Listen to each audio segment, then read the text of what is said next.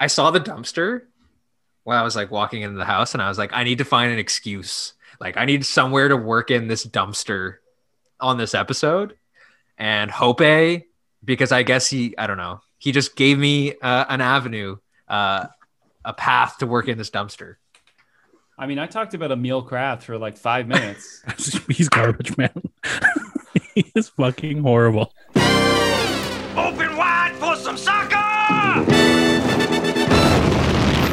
PlanetFootball.com trending. Not a killer. Rashford's destruction of Emil Krafft showed his brutal side. God. He did destroy Krafft. I didn't see it. Like he he megged him. It was it was the first goal. again, pretty much. Yeah, he basically megged him, and then Krafft like recovered, and then just got obliterated again right after, and then uh, Rashford scored. Right, it was Rashford that scored at the end, and then it was uh, and then it was penalty. Right, I forgot Yeah. what the second goal was. But that was Fernandes. the that was the third goal, the penalty. The, Oh, it was the just second goal. Uh, Dan Oh. James just wide open. Yeah, Jamal Lewis just left him standing all alone Yeah, in the box, which is what you always want to do. Seething, biting yeah. I didn't. I wasn't happy with this game. That's why we have Colin here to rub salt in your wounds. Yeah, that's fair. I mean, it's not like I'm like, fuck you, Conlon. It's just like the game was annoying. No, that's exactly how you should be. It's Conlon's fault. take it. Soccer group chat where we rub salt in Adrian's wounds Yeah. and just hate on Conlon for no reason. and Palace fucking stole the game that Brighton should have won. Did you need Brighton to win that? No, no. It's actually a better result for Newcastle, but like I didn't see the game, but to my understanding, like Brighton created a lot of chances and then Yeah, fucking somehow Benteke scored. I know. Benteke scored with his feet, with his foot. You shouldn't be shocked when a soccer player scores with his with his with his foot. But when it comes to Benteke, that was a shocking moment because that man is anemic with his feet. And that um Mateta goal was was Oh, pretty slick. That was, that was nice. fantabulous. Yeah. I was sitting in like the lobby at, at at the Leafs game, just eating lunch, like by myself, where there was like a whole bunch of people over there, and I was watching a game on my on my laptop during the break, and I like celebrated a bit too hard, and may have caught a few sideways glances. And I was just hoping for someone to like ask me what I was celebrating, and I then I could have said like, "Oh, Jean Philippe Mateta scored a goal for Crystal Palace against Brighton," and just I wish I could have seen the looks from people. But alas, nobody nobody asked me, which is probably which is probably good. This is it. This is the Rashford. This is what people are pants about. Rashford just cutting in middle and beating Krafft. That's it. Yeah, like he megged him first. Yeah. So Yeah, I'm I'm more of the mind of Hope on this one. Okay, but Hope's not easily impressed. no, Yeah. I, like Hope is I, it I takes see, a lot. I understand. I know. I disagree. I I can recognize like an impressive football play, and yeah, it's a good low hard shot into the corner. Uh, in fairness, yeah, maybe I'm not that forgiving if it's a shot into the on the goalie's near post. The goal, I, I'm of the mind that the goalie should save it every time. Um, but yeah, I don't know. It was a good play. it was fine. I don't think anyone just was nutmeg- saying it was. It just nutmegged him into space. Maybe it's just because I read that headline two minutes ago. Yeah, yeah. where I'm like, I'm expecting him to just like have absolutely slaughtered him, like Gundogan did to uh whatever his name was last week. Um, I don't know, it's fine. um, He just he just beat a lazy defender. I mean, I don't know. Is Krafft lazy? No, I like he's the way- shit. He's just shit. He's just not good enough. I don't. I mean, maybe he's That's lazy. good. Maybe that's part of it. But he's just he's just not that good. Chelsea played Newcastle not long ago. Krafft was on the pitch. And yeah, like Timo Werner just kicks the ball into space and he can just beat him. It's He's- it's nothing. Like I, I mean, that's the thing is like Yedlin was fast at least. At least Yeah. he'll be next to him. Like he can catch up. But Krafft just doesn't really have Yeah. much of anything. Just not a very good player.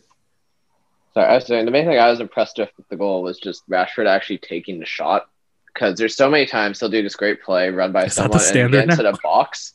No, no, you, like it shouldn't be, but that's a lot of his problem recently. Is he gets into the box and then just like dwells on it or takes too long to make the decision. And this, he just maybe Darlow should have saved it. Obviously, Krafft should have done something, but it was just that quick release, which I liked. But yeah, I don't think it was anything. Rashford gets by a decent amount of defenders like that, but it was just the fact that it happened twice and kind of all game Krafft wasn't really doing much. Yeah, I mean, like it was it was good play from Rashford and and he saw the opening and he took it and he did well. I don't know why Darlow is still playing, to be honest. Like I know that might sound unfair because he has been doing well. He's been doing a lot better than I think any Newcastle fans would have expected at the beginning of the season. But there was a reason that Dubravka was the number one. And goalkeeper is like it's a different position than anywhere else in the pitch.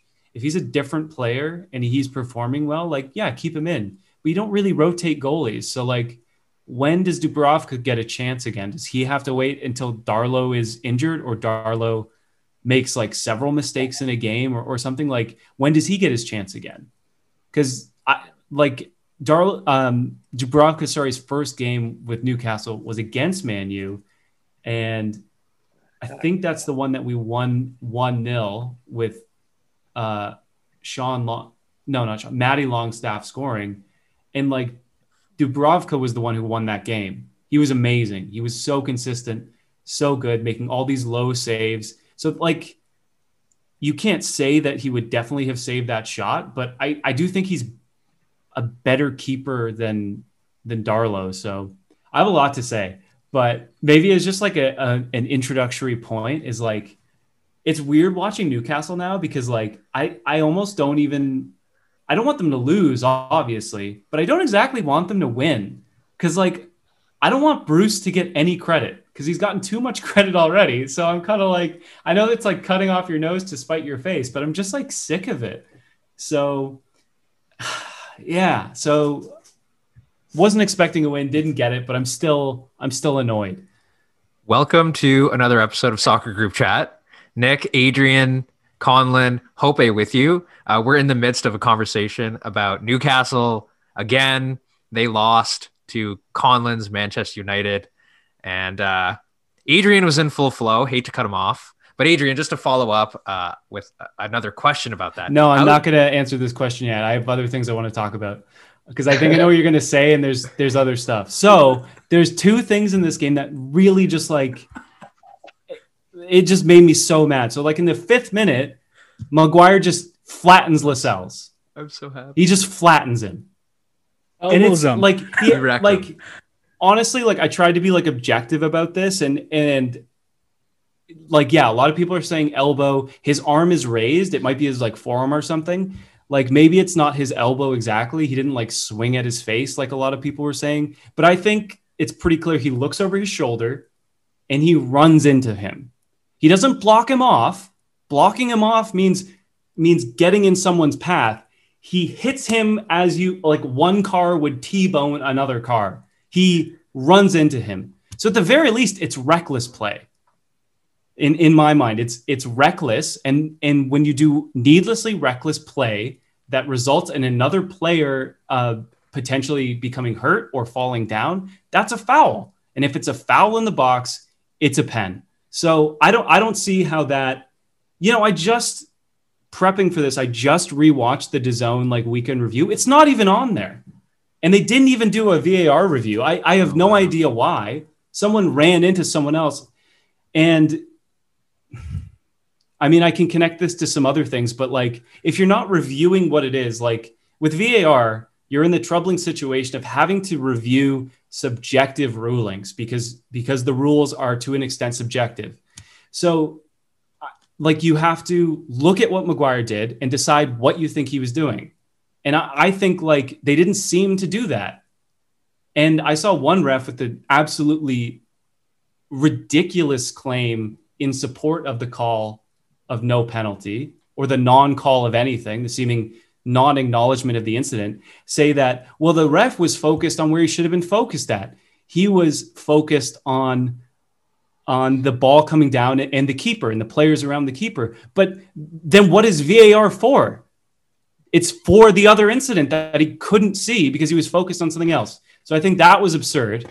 And I'm so upset that my Fitbit just thought I took a whole bunch of steps and vibrated at me.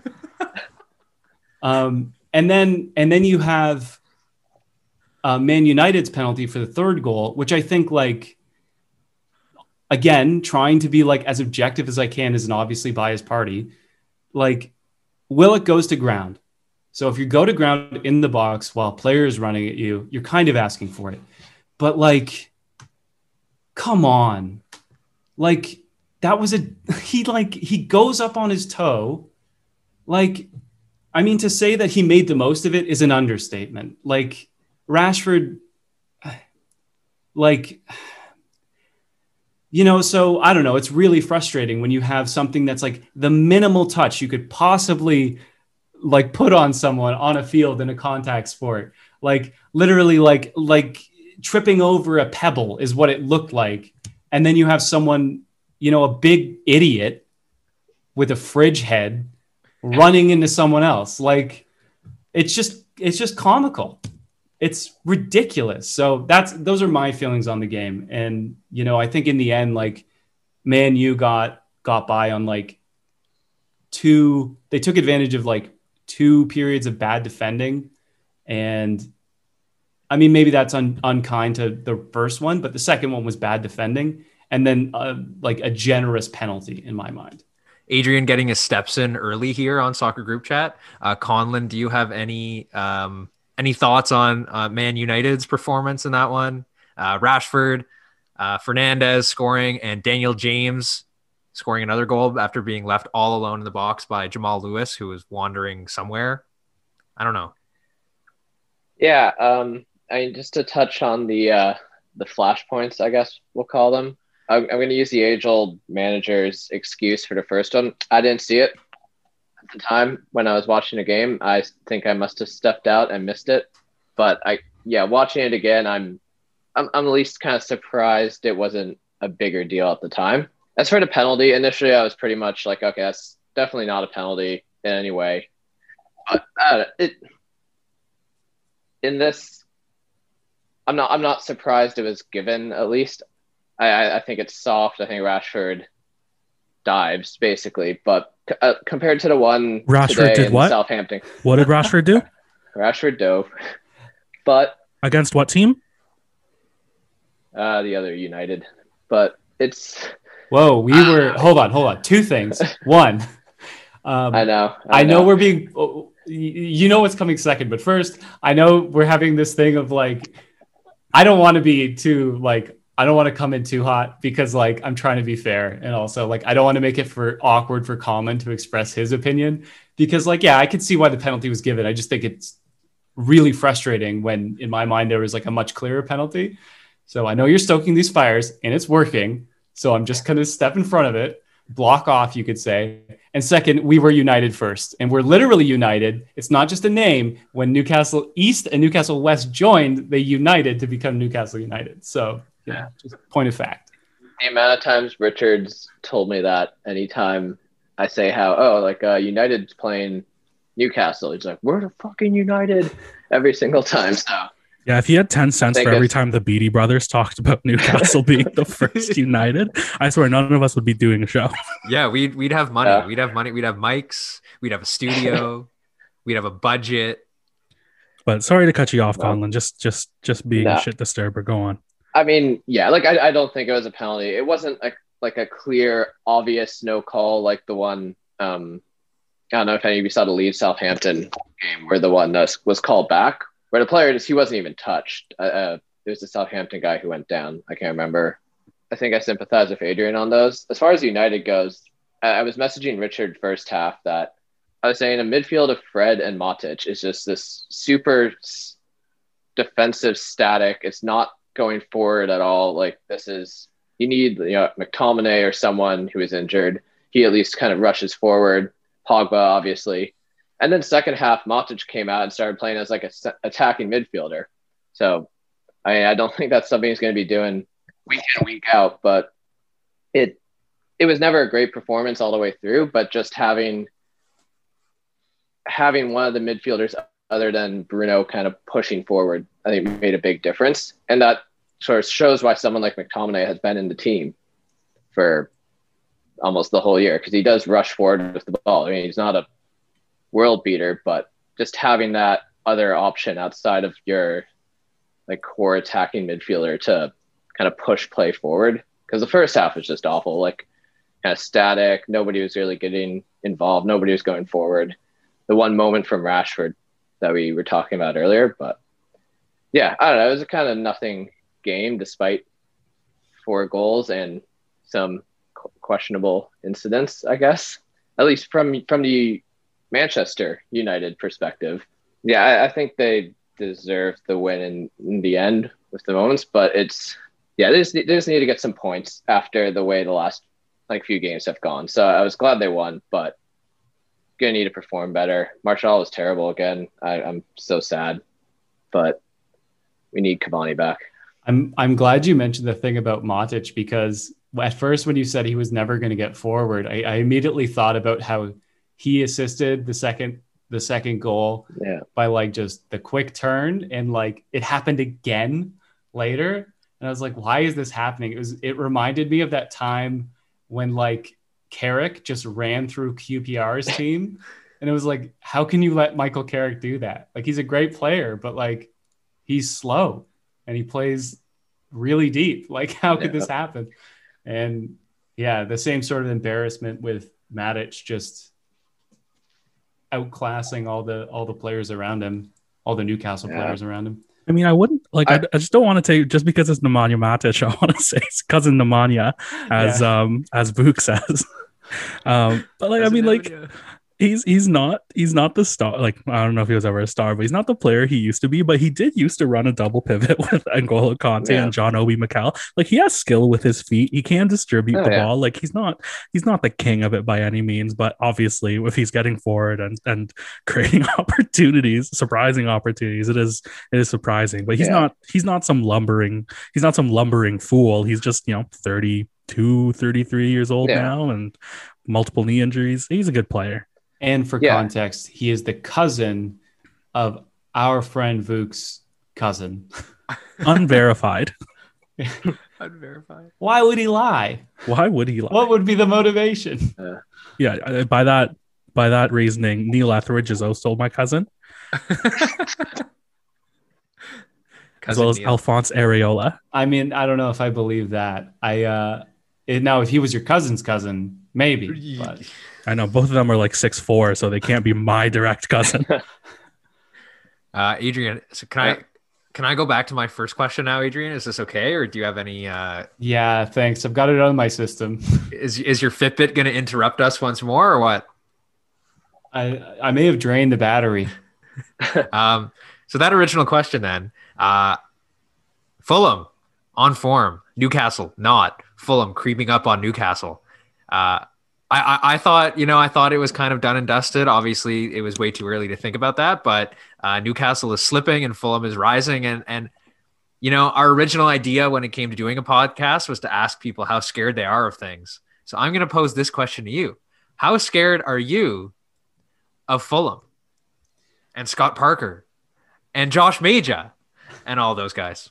Oh, man, Scott, former former Newcastle and Chelsea player, Scott Parker. Um, one time he was on our club and he was on all fours and he jumped towards the ball along the ground trying to trying to block someone's clearance. So I have great respect for Scott Parker. Um, I've been I've been saying on this podcast I've been worried about Fulham for months, and so has met, like so have many other Newcastle fans. Like I'm not different or smart for saying that. I'm not trying to say I am. Um, Fulham are in much better form. Newcastle have been on a precipitous decline. Fulham's goal difference right now is minus 11, and Newcastle's is minus 17. And that tells you something. Um, Fulham also brought in Josh Maja, who who knows if he'll be like a reliable goal store, scorer, but he has scored two already. So, you know, they're at least reinforcing that position. So I think Fulham have a really good chance. And and Newcastle better wake up to the fact that they're in a relegation fight and really start to bind together as a team. Otherwise, you know, it's just gonna it's just gonna slowly descend into it. Are you uh, you're legitimately scared of relegation? Do you think Steve Bruce stays? I wouldn't say I'm I'm scared. I would say I'm I've been numbed by by years of frustration. Um, but I am, I guess I, I guess you could say I'm concerned it might happen. I don't know if Bruce goes, honestly, because I don't think Mike Ashley really cares. The only thing he cares about is protecting his investment, which means keeping Newcastle a Premier League club. I even now though I don't know if getting relegated to the championship is enough to get him to fire Bruce. Hilariously, also, um, one guy, I think I put this in our in our soccer group chat, uh, that for which this podcast was named. That some guy on Reddit was like, "Guys, don't say anything, but I'm a lawyer involved with Newcastle, and if we lose to Manu, Bruce is gone." everyone's like, yeah, yeah okay. Try. So right. there's a bunch of great comments of like, trust him, he's a lawyer. so that grounds I, I, for disbarment. Yeah, yeah. I was calling him Newanon. um, but uh, so yeah, I mean, that's that's generally how I feel. Like I, I don't know if Bruce will go. Nothing's going to change that dramatically unless unless Ashley goes. So I don't know. It's such a shame for me because watching Newcastle on paper, their squad is so good, and I love watching Allan Saint-Maximin and Miguel Almiron. Like those guys are so talented, and like I never really, and it's just you know getting dragged down. I Sad. Mean, I could I could speak to that, but I've been talking a lot, uh, so I'll just draw the listener since they weren't privy to this. Hope I did a little head bob sort of weighing that statement when you said that Allan Saint-Maximin, who we can agree is all ta- very talented, but then Miguel Al- Almiron, who's maybe less convincing. I don't know. I was only I was only like shaking my head because I'm like, just because they played Chelsea recently, I'm like, okay, like maybe there's something there, but there's a lot that's missing. There's a, there's a lot that's missing from that team, oh, yeah. like to make them competitive. Competitive. Like I thought Jamal Lewis was, and I you could probably speak to his like uh his performance throughout the season better than I could. But like I think the Jamal Lewis in the few times that I've seen him, like he just switches off so quickly at times. Uh, he doesn't pay attention. I don't think there's much resistance in the midfield. I think the tactics are wrong. I said it last time on the podcast. They don't know how to defend a set piece and it's just like yeah like Saint-Maximin's fast and he ha- he can he can create some good goals but like if there's there there's no spine to the team that can support the players that could really flourish yeah I'd, I'd agree with that basically our center backs were good it was the one position we seemed to be de- deep in but now with injuries and, and sending people out on loan now isaac hayden's playing all there again and isaac hayden is maybe the person who has come out looking good this season. I think he's someone who could continue to be in a, in a Premier League team if Newcastle continue to be a Premier League team. Right now, the team is almost less than the sum of its parts. It's not working. It's not functioning. Um, and I think it's telling when Willock, fucking, why can't I say his name? When Willock I think you're right. Arsenal yeah. and walks into yeah. the team. I know I just said it weird. um, but let's let's maybe move on from this the crushing depression of the Northeast. You guys all saw the Giroud goal, right? After like I understand that the at the beginning of it before VAR was involved, why people thought like it looked well offside. I was I wasn't even celebrating because he looked well offside, but I mean they went to VAR and it turned out it was a stupid back pass or or over the head clearance and it turns out Giroud might be 800 years old, um, but sexiness keeps your athleticism. And when you have athleticism, you can make bicycle kicks uh, against uh, against Atletico Madrid. Uh, I mean, it's just a one, it's just a one nil win for Chelsea. I think was more impressive for them is just it was just a very professional performance by them. They got the goal, and even though Atletico pressed them at times, uh, they didn't really collapse under the pre- un- under the uh, under the press like they they do at times. Uh, and so it's always a little bit iffy when you've got Rudiger and and Christensen handling the ball too much. Um, but yeah, no, I think they did. I think they did well, and it was really I don't know a better way to put it, just a professional performance by them. I think that's what's more encouraging for them. Is it's Chelsea. It seems like if they want to get by, they need a spark of brilliance. Um, so what's encouraging is that even though the goal kind of fell for him, a bit lucky, Chelsea had a lot of chances. They were able to spray the ball wide and get the ball into the box through Hudson Odoi or Alonso. Uh, it's just like there's just a level of control from Chelsea that you know you don't you, we haven't seen too often, at least in the recent months with them, other than this recent like couple game run where we've played bum teams. Yeah, one of the great things about that Giroud goal, I, there were so many factors to it that I really that I really liked. Like just watching it, I, I kind of flipped out when it went in because I was so shocked, and it was obviously such a nice goal, bicycle kick and everything, and then it disallowed it, and it was dismay. And then that whole VAR check was so strange to me, and I was kind of thinking like that's probably the nicest goal that I've seen that's kind of been involved with VAR, or at least been disallowed and then reallowed and another great thing about it too is that João Félix missed a bicycle kick on the other side like two minutes before. So I just thought all that was like really cool. Just showing the young gun how it's done. Exactly. Like if there was one guy who I would have thought in that, you know, if you if you if you gave me a choice between Felix or or Giroud to put the bicycle kick in, I definitely would not have picked Giroud. Uh, what? Uh, in that? Yeah. in that, in like, that, that's like his whole career is scoring these fantastic goals, like the scorpion kick, the like he just got the best highlight reel of any striker, really. Per- perhaps we should now always say Puskás award-winning Olivier Giroud. Has he? Right. Did he win one? Yeah, the scorpion kick. Yeah, the scorpion kick. Crystal Palace. That was such oh, a boy. good goal. His automatic celebration FIFA is still the scorpion kick.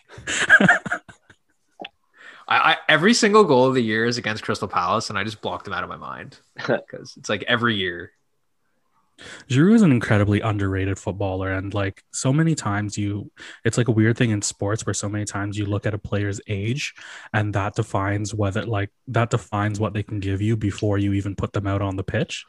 And it's like, wait a second, since when was age a bad thing? Like I look at goalkeepers, and like I, I want my goalkeeper to be forty years old and scared of scared of letting in the ball. You know what I mean? Like he, he's got he's a World Cup winner. He's played in huge massive games he's productive and he closed out the season uh our, our season last year as like our best player. That he was yeah. so good that he earned that extension or else he was off to like i don't know arsenal again. And arsenal probably wouldn't be where they are today. He's he's a fantastic player. He's underrated. Um i'm happy i'm really happy to have him. If anything it's too bad that he is just stifling everything tammy abraham is working for. And if if you want to look for like players that offer more than their age might bias you to to think. Like you could just look at Cavani as well, another forward in the same league, maybe over overperforming based on what people expected when he came in. And he's not gonna he's injured, right, Connie? Yeah. Uh hopefully should be back. Solskjaer was saying he might play on Thursday. I don't know why you play him on Thursday. Rest him for that, but hopefully he'll be back soon. Yeah, were you expecting such a dominant performance against uh, Sociedad? I, I, was hoping for something like that. I mean, it was a strong team that was picked, and I mean, when when the draw was made, it was the absolute worst draw because it's like, oh, we've just been dumped out of the Champions League, and Sociedad at the time was top of La Liga, but they've since yeah. kind of dropped off. Last I checked, I think going into that match they're about six, but no, I, I, was hoping for a reaction. I mean, that kind of seems to be the way United's playing right now. You know, beat Southampton 9 0, and then was it the Everton draw after that or the West Brom draw? I think the Everton one. So it's been kind of flip flop over the last couple of months. So I was pleasantly surprised, but I didn't. Ex- it was more just maybe not so much by the scoreline, but by how good they actually were. I think. And I just want sort of unrelated to that, just going back to Giroud's goal. I can't stand in UEFA how they don't allow you to see the replays when they're doing a VAR check. Mm. It's oh. like say what you will about the Premier League, at least we get to watch the replays endlessly. I watch them fuck Whereas around with the lines. Like, yeah. yeah, I mean, I, I hate that too, but at least we're seeing like the play. Whereas this is all right. You want to spend two, three minutes watching the ref go like this, hold his hand to his ear, and then you don't even see a replay until a minute after the call has been made. And but that's a that, tangent. With that goal, like you didn't even see like the kind of decisive replay until the a last while one. after, like five yeah. minutes later, they show the one. And when they showed that one, I was like, okay, well, yeah, like I see your point now. Like, why did it take you that long to to think of this? Like, what were you waiting for?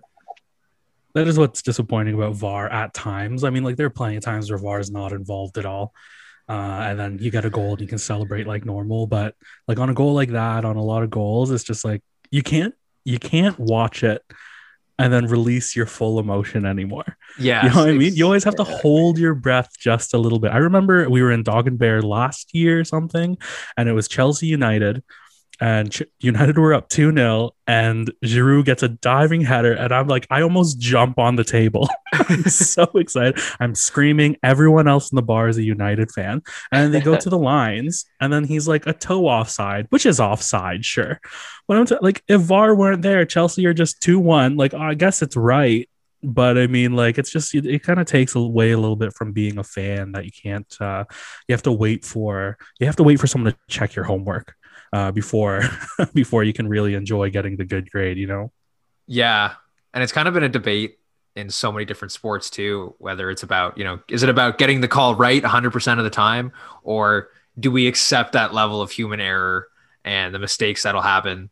And speaking uh, of human error, maybe we should move on to our random predictions.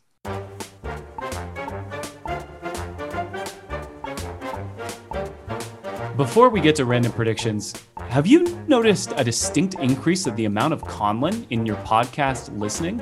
Well, that's because he joined us for a special edition of our Pop Culture 11s. This Friday, he and I go head to head on the Oval Office 11. We consider everything from who had the most pairs of pants, who is the strongest president, and who is most similar to Bruno Fernandes.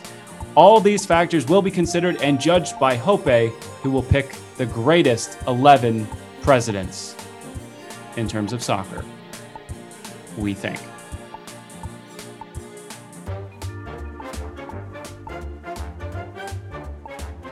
This is our random predictions segment of the show.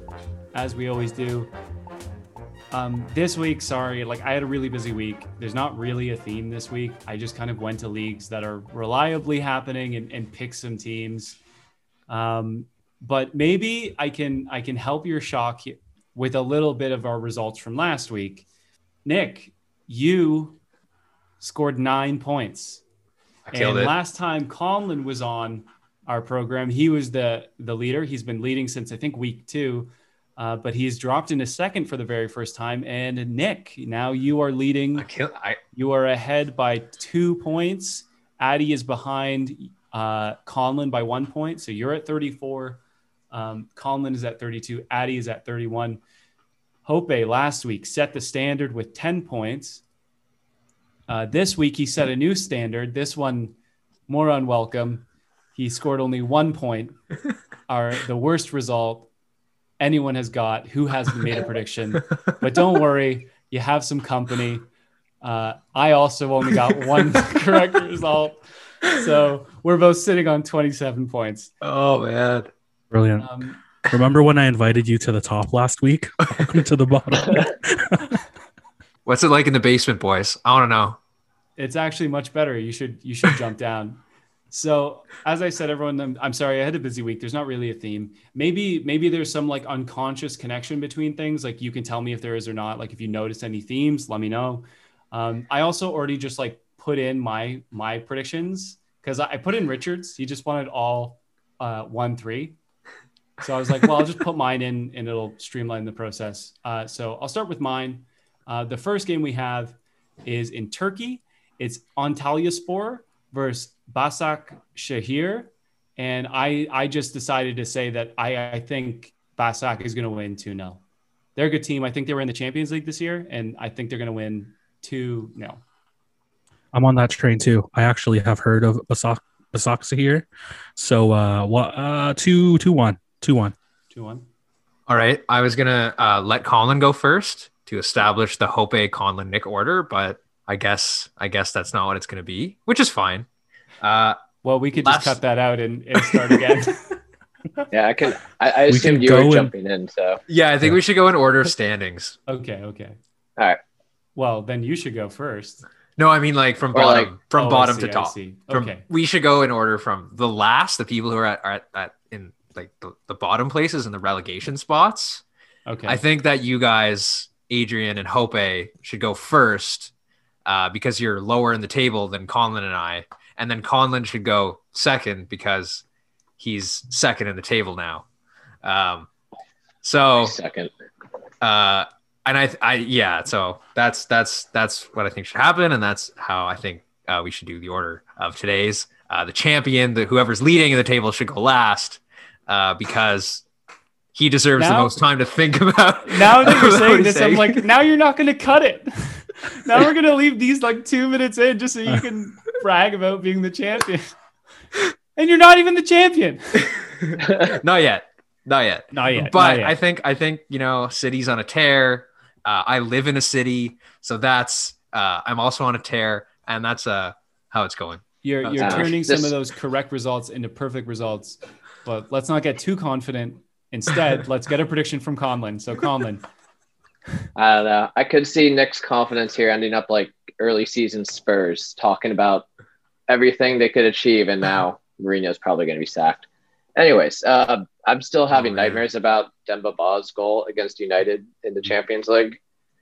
So that kind of started that collapse. But on that note, Başakşehir win 3 1. I trust Richard on that and his no look prediction. I remember last week we talked a lot about the definition of spore.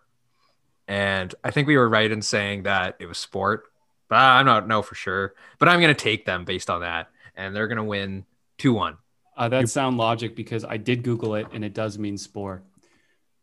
Uh, so could be some big moves there. Okay, uh, next we're going to League One. We've got MK Dons versus Oxford United. And MK what? Dongs. Dons. I we got Dons. MK Dons versus Oxford United, and I like Dons in this game. I thought MK Dons. Um, I think they're going to win this game. I think they're going to pull off the upset against United, and I think my prediction is MK Dons beat United four 0 I think MK Dons beat United four 0 That's my prediction. Okay. I'm going to be on. What was the order? Because there was a lot of talking and I was not listening. uh, well, let's have Nick explain that he's leading in the table for about five minutes. And then... Yeah. Yeah. So basically, the idea is that whoever's at the bottom of the table, which currently is Adrian and yourself, Hope, uh, okay. are going to go first to establish. Um, I don't know. Yeah, yeah, to establish the base, the foundation, and then whoever's highest on in the table. Okay, that's enough of that. I'll go ahead. That's enough. Okay. Uh, okay, so uh, Oxford United win uh, one 0 Uh, I'll take MK Dons two one. Uh, I'm also going to go with Oxford United. Uh, they are going to beat MK Dongs. Um, 2 1. Let's go 2 1 again. Why not? All right. Are they um, championship or League One? League One. God damn. Yeah. We're digging deep. Yeah. Yeah. um, next, we're going to Romania. It's Cluj hosting Arges. Uh, I just made a simple uh, 1 0 win for Cluj because I, I think Cluj has also been in the Champions League. So you know, they've played some big teams, pulled off some results. And I thought maybe they'll, maybe they'll win this one a 1 0. I think it's a 1 1 draw between these two teams I know nothing about. But Romania is nice. Yeah. I, the one thing I know about Cluj is it's the unofficial capital of Transylvania. And based on that logic, which is non existent, I think they'll win 2 0. Who's going to win between Cluj and Arges? Arges is as good as mine. 3 1 Cluj. Someone's yeah. honking outside in celebration of my correct prediction. That's Conlon's Uber order. yeah, I think Cluj um, Cluj is a good bet. I mean, this team, it's not as good as their 2013 team, as far as I know, but it's probably still a good team. Uh, next, the hell do you know uh, about yes. their 2013 team? that famous CFR Cluj side. Uh, next, we've got, uh, we're going to Serbia. We've got, I think they're called India. It's, it's basically spelled India, but there's a J in there and it's got a weird accent on it. So I think it's Serbia for Serbian for Indian for India, and they're playing Partizan Belgrade. And I think uh, Belgrade are going to win 2 0. Yeah, in commemoration of the Indian fellow on our pod on the pod today, Conlon Prasad, Conlon Shiva. Um, India are going to lose 3 1, 3 0, 3 0. Sorry. Sorry, India. India is not exactly renowned for uh, their soccer prowess. Well, they do have two, they did have two number one leagues for a time. So that's, uh, I don't know what that says about them. But sorry, Vuk, but I think Partizan's going to win 2 0. I'm also going to go with Partizan uh, to apologize to Vuk, who's been mentioned for the second time on this podcast. Uh, and I'm also going to I'm going to say that they're going to win 3 0. Let's go 3 0. Partizan? Yeah. It's funny. That's the rival of Vuk's team. Yeah, that's why I'm apologizing. Oh, I see. I see. Because the, his rival is going to. I was distracted by our next fixture here. uh, it's a familiar one to us, uh, but it's a team I just can't stay away from. It's Maccabi Haifa. Again, this has been a good team. They've been in the Champions League. I think they started appearing in the Champions League around 2002. Uh, they are playing Iran, Iron Kiryat Shmona. Man, if it was against Iran, what a game that would be. What a match that would be. uh, so I'm going to say uh, it's a win for Maccabi Haifa 3 0. I'm, I'm going to give it 3 0 as well for Maccabi Haifa. Uh, I think 4 0 Maccabi Haifa. 4 0. Okay, big, big results.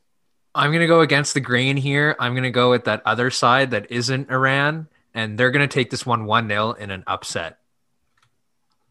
1 0? I'll put you down for it. Just like I accidentally put Conlon down for a 4 0 win for that team, but I've since corrected it. Um, next, we're going to Hungary. We have MTK versus Ferencváros. Uh, Ferencváros. I think they're going to win 2 1. This is like a really cool historical team in Hungary. Uh, again, they were in the Champions League a lot. They got all the way to the final, I think, in uh, 1964. But anyway, uh, so I'm going to say they win 2 1. Which team? Which team got to the Champions League final? Ferenc oh, Varos. Yeah, like 60 years ago. Oh well, uh, no one carries tradition like Hungarians so they're also going to win. Um, 2 0. I agree with uh, Hope on that one. I think it'll be 2 0 Ferencváros. I'm happy are that you. Are they Portuguese team now, Conlon? What's that? I don't know. as soon as I started saying that, I regretted opening my mouth. Just... I'm uh, I'm happy you picked easier Hungarian teams to pronounce this week, Adrian. Speak uh, for yourself. And we're gonna so we're I, am gonna a big victory uh is coming up for the portuguese hungarian uh ferencváros uh three two why not? Barn burner oh you don't want to say that around a hungarian Uh, let's move on to. Are they very particular about the fire safety of their of their barns? Is that what you're unless the, unless they're trying to take down the walls of Constantinople in support of King Amir II. Will you, King Sultan? I don't know what their title I'm, was. I'm happy that our podcast has been long enough, around long enough, that we now have inside jokes from it. That's that's that good our, side. Our That's inside joke is about the siege of Constantinople and the fall of the Eastern Roman Empire. That's great. It's, it's I couldn't ask for more. Um, I just I'm so, trying to figure out her sense of humor, but I just can't. Anyway, uh, next we'll go to Portugal. Call me crazy. It's Porto versus Sporting, but I think Sporting are going to win five 0 That's my prediction. What's yours? You're crazy. Oh Jesus! Uh, I mean, it's like it's a big game. It's a big match. Um, I supported Porto last time, and they failed me in the uh, in the predictions. So I've, I've turned coat. Uh, Sporting is my team for this match. Um, three one. You mean Porto? Oh, sorry, Sporting. Yeah. Wait, sorry. What? Who am I taking? Now my phone's ringing. Do you do you think Sporting will win or lose? Sporting Sporting will win 3 1. Is Sporting calling you to uh, aid in your predictions or? I don't know. Is there is there um is their logo on All Stars bars a sign on it is. Dufferin? Is it? It is. I always make sure to look. Teams are. It is. Okay. Yeah, aren't all three big ones? And the Toronto Maple Leafs. So yeah. um, I I I always want Sporting to win just because they gave United Ronaldo and now Bruno, but the problem with giving away your best players is that you give away your best players. So I think Porto's going to win two one. I have a soft spot in my heart for Sporting. Uh, one time when I was in Portugal on the trip that I went on to Portugal, uh, when I visited Ferencváros as well, um, I was in Lisbon and I went to go for a tour of Sporting Lisbon Stadium, but they had just closed. Uh, but the nice lady at the front desk let me in, kind of as like a a treat because I kind of pleaded with her and told her I was mm-hmm. from Canada. So I basically was in the stadium by myself uh, for like 20 minutes, just looking around and taking a tour that I didn't have to pay anything for. Um, and I have the scarf on my wall behind me. And uh, with so with that, I'm going to take Sporting. I'm going to kind of take the same tack as Adrian and go with a 4 1 win. Is Sporting the team where the fans attack the director or the players or something? Yeah. they attack yeah. the players like, and the director egged them on or something.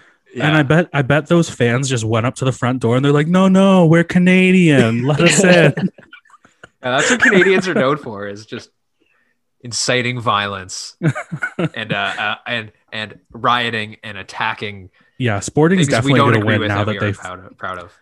Yeah, Sporting is definitely going to win now that now that I recall that they fear for their life after every game. So that concludes our random predictions. But were they really as random as we may have thought? Did anyone pick up the secret theme of this week's random predictions? All places that Nicholas Sacco has begged to be let into. Well, let me tell you that Manchester United's biggest defeat in Europe was in, let me double check, 1964 against Sporting. They lost 5 0. And uh, various times through history, Ferencváros beat them in the semifinal 2 1. Uh, Maccabi Haifa in 2002 beat them 3 0. Uh, Partizan Belgrade in another European semifinal won uh, 2 0. That was in the 60s. More recently, in 2013, Cluj beat Man U 1 0. I think that was away, though. That was at Old Trafford. Um, MK Dons, that famous 4 0 victory. Oh, and of course, man. that Demba Ba goal. so, um, basically, I was really upset about Newcastle last night. And this is, this is how I. this is how I emotionally coped and, and pushed myself to do this episode was to uh, make passive. So the theme of this week is passive aggressiveness while you were while you were talking, all, I was looking at Colin's face, and if you if you if you look closely, you can pinpoint the spot where his heart breaks, and I love it. It's great. If his lighting was better, I would take a screenshot, but because you, you just need to overlay uh, Ralph Wiggum's face over his during the moment. So, so all, all that is to say, uh, sorry about that, but just you know i had to i had to do that for myself. And i haven't plugged in predictions for the rest of them yet because i figured these are the real ones. Let's let's talk about the premier league predictions and actually oh that's great. put some thought into it. So these these are the real ones the serious ones. Uh, no more predicting. I don't think sporting is going to win 5-0 but i needed to do it uh, so we're going to start crystal palace fulham um, I guess I'm still first because we're going Wait, up the table here. Are you are you gonna let Colin defend himself? Or just zooming past him, not yeah. even letting him get a word I in mean, edgewise. He can say what he wants, but Man, his team was, does the talking, I guess. Those are just historical fact. Like yeah, it's not really just, a diss. just... I was wondering why you invited me on to talk about the United game. I figured it's like, oh, this doesn't seem like something that'll be fun for him, but should have known the knife was coming in the back later. well, this was like I said, like I thought, you know, I, I don't want to just be like angry and unfair. Like I want to, you know, give a good opinion in the first half. And if I let myself be petty and, and mean in the second half, like that'll enable me to. But then you came on and you were really nice, and I was like, oh, now I feel like a dick. Uh, that's all right. I'll just uh, cry myself to sleep tonight. Remember, I mean, most of them loss. are in the 60s. You don't have to feel that bad. Imagine if that was well. Newcastle's mentality going into matches. Like we enter the first half, putting a good effort, doing whatever we can. If it doesn't work out, go in the second half. be petty, be mean, establish your personality on the game. Yeah, it's, it's more like it's more like, hey guys, we'll go, we'll do our best, and if not, let's just kick them in the shins. Yeah, let's just that was kind of our XTSC strategy. I remember one game we were losing by too much, but there was one player on their team that, like, if you got in his face at all, just like normal defending, not even a foul, he'd flip out. So I think it was just repeatedly everyone who got subbed on would just go right up to this player and just get in his face. Meanwhile, we're losing like nine 0 Like we don't have we don't have a leg to stand on, but that's when you should. This is exactly when you should host the other players. Yeah, exactly. And exactly. I think we might have scored a goal, so it worked. Yeah. Why, why do Southampton think this keeps happening? It's because they're not being violent enough in response. uh, so let, us move back to Crystal Palace Fulham. Um, so for this result, obviously, I want a Crystal Palace win. I think on this podcast, we don't necessarily give as much credit as we could or maybe should to old Roy Hodgson. I think he's done a great job at Crystal Palace. Maybe they're not stylish anymore. Maybe they could upgrade, but I think you can't argue with the service he has provided to the Eagles. So uh, I couldn't think. I was like, what else? What are they called? I was gonna yeah. say like the crystals. Yeah, is that giant bird on their? On I just made crest, that face because I didn't actually know what their moniker was. Oh, really? Yeah, yeah I couldn't think of it. Yeah. yeah. Uh, so I'm I'm gonna say that Crystal Palace. I think they're going to shut out Josh Maja and and win one 0 or I'm gonna hope. Yeah, that's pretty good. Um, I like I have no idea. Like Fulham, from the few times that I've watched them, they seem to have like turned a corner after that match they played against United. They lost that match, right, Conlon? Yeah, but it, it, was a pretty close one. It was a very close match, and like their attacking play looks really developed from like even just like the first half of the season. Um, I can't really speak to Crystal Palace's form. I don't watch Crystal Palace, but you know, you always want your neighbor to do well um, because if their value rises, then your value rises next door, uh, and everyone's happy. So I think Fulham win 1 0. Are you talking about Nick as your neighbor or Palace as Ful- a neighbor to Fulham's, Chelsea? Fulham is my neighbor. Or Fulham, right. That I completely missed your actual. Yeah, I was there. I was the same. We all live pretty close to each other, to be honest with you. it's like your neighbor, neighbor, and then your neighbor three houses down, and you're both like, "Fuck that guy." You know what? They finally took down that stupid Michael Jackson statue outside of their house, and the neighborhood's just prospered from the value. Then, as soon as they took that down, they went down that season, though. Yeah, yeah, Michael. Ja- yeah, yeah. Maybe that was the problem. Put it back up. Um, what what do I think? I think it's going to be one-one. Like, uh, yeah, I don't have a lot else to add to it. I'll try to watch it if possible, but that's all I have to say. Uh, speaking of neighbors, my across the street neighbor took up two parking spaces on the very on the street that we live on to put a dumpster because they're doing renovations.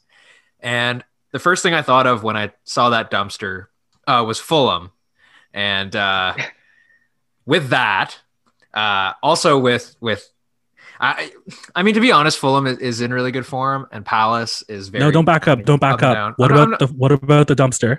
You, I mean, I could describe the dumpster for you uh, if you want a, a, detailed description of the dumpster. It is it's shallow. Um, it's it it could it needs to be gone. Uh, it would help if someone took the dumpster and, and brought it down uh, to to a different league, a different street, uh, maybe move it a block south. That would be nice. Yeah, uh, Fulham's in pretty good form. Palace is doing okay. Uh, I think they're going to build off this win. I, I would hope uh, the big win against Brighton uh, with Benteke and Mateta scoring. Like Palace got two goals from strikers. Like it's so it's weird. It's bizarro world. But I'm to say that Fulham is to ride their wave uh, and ride their form to a 1 0 win over a hapless Palace. First, I thought you were making a lifelong enemy of Scott Parker, just like your, you know, your rivalry with Sean Dyche. But you know, whenever you bet against Palace, they seem to do well. So I, I look forward to my perfect result on that. And that's one. exactly why I do it. And by the end of this podcast, I, I'm going to make an enemy out of every one of the Premier League managers. So we got one down and 19 more to go. Can Two I just... of those being Solskjaer and Tuchel, who are facing off this week at the bridge. It is at the bridge, not Bucharest, right? I hope it's Bucharest. We've done well in Bucharest. uh, so, but but I guess I have to predict first on this one. I think both teams lately have been putting in really professional performances, maybe just dispatching opponents rather than really dominating and, and beating them for the most part. I'm going to call this one a 1 1 draw. Uh, I'm of the same mind as you, Adrian, which is probably why we had the same point total last week. um, yeah, uh, in my mind, I'm terrified of Marcos Alonso and Callum Hudson Odoi having to track back against United's wingers. I think it, it bodes poorly for our, our defense.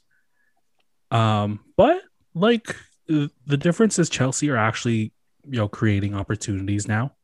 Um, so maybe they won't get, I don't know, maybe they won't, maybe they'll have a, a good balance to their flow versus what we've been seeing before, which is what concerned me. I still think it's a 1 1 draw uh, myself. The United has actually been pretty bad against the, like, at least the historic top six. It's not really that historic. Um, but you know, teams. I mean, I don't have. They've only won one game, and that was in the FA Cup against Liverpool. It was a draw against Chelsea last time, a loss and a draw against Arsenal, so on. But I don't know. I, I, I could see. Is it Hudson Odoi that plays as the right wing back, or is Alonso? Well, Alonso's on the left, and Hudson Alonso's on the right. Alonso is the left wing back, and Hudson Odoi is the right wing back. But Hudson Odoi is just he split matches with Reece James at right wing back, so like who really knows? True. Just because we we really don't attack much off the right wing, it's pretty much all on the left. But that is Rashford, and he's been if he's on form, I think we'll get something out of that. So I'm gonna say two one United. Can't keep a clean sheet to save our lives, but been scoring goals at least. I'm just going to go with our mantra that the big games never deliver. And this is going to be one of those games that doesn't deliver. Uh, and it's going to be nil nil. And finally, our last prediction we've got Manchester City versus West Ham. Uh, West Ham have been pretty good this year. They're pushing into the top four. Very impressive. I don't think anyone expected David Moyes to come back from the dead like he has. Uh, and of course, Manchester City on a historic run, uh, seeming nigh on unstoppable. So Manchester City versus West Ham United uh, could be an interesting one. And it's me up to predict first. We've got City and United. City and United. I think City and United, that fixture to me screams 6 1. For who? For City. I think City will beat United 6 1. 2011. Yeah. So I remember waking up and watching that game, and the I think it was an early morning one too, like after a night out in university. Just well, that day's shot. I'm going back to bed pretty much. Why always me? Am I right? I just saw this one clip of Wayne Bridge being interviewed about his time at Manchester City, and all he was doing was ragging on Mario Balotelli. I was like, who else was getting you goals? Fuck you, Wayne Bridge. sitting on the bench doing nothing. Uh, anyways, uh, what I think about uh, Man City, West Ham. Uh, Man City's better, but West Ham has been really good this season off the back of what were they 17th last or 16th last season. Like they were pretty poor last year.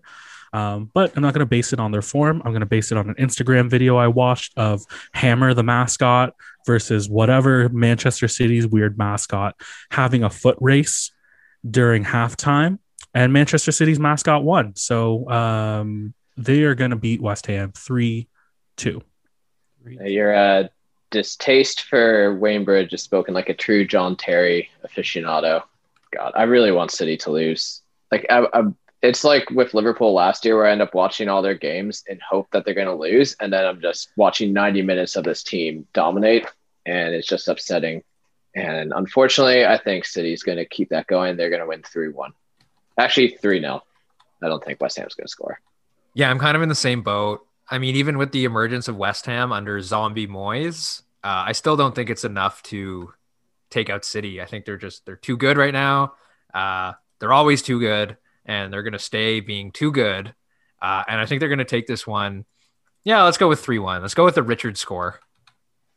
I mean, Richard has a three one for West Ham. let's go with yeah, an opposite Richard score. When he made his three one guesses, did he specify like, oh, always pick the home team or something, or is it just you choose which team's no, going to win by three? I mean, he said last time, the last few weeks, he's been doing one three, so I've just kept going with one three. Uh, with three one, he's been averaging four points, and with one three, his average has been sitting around four points. He scores four points literally every single week. There you so go. It doesn't matter. Hey, it's consistent.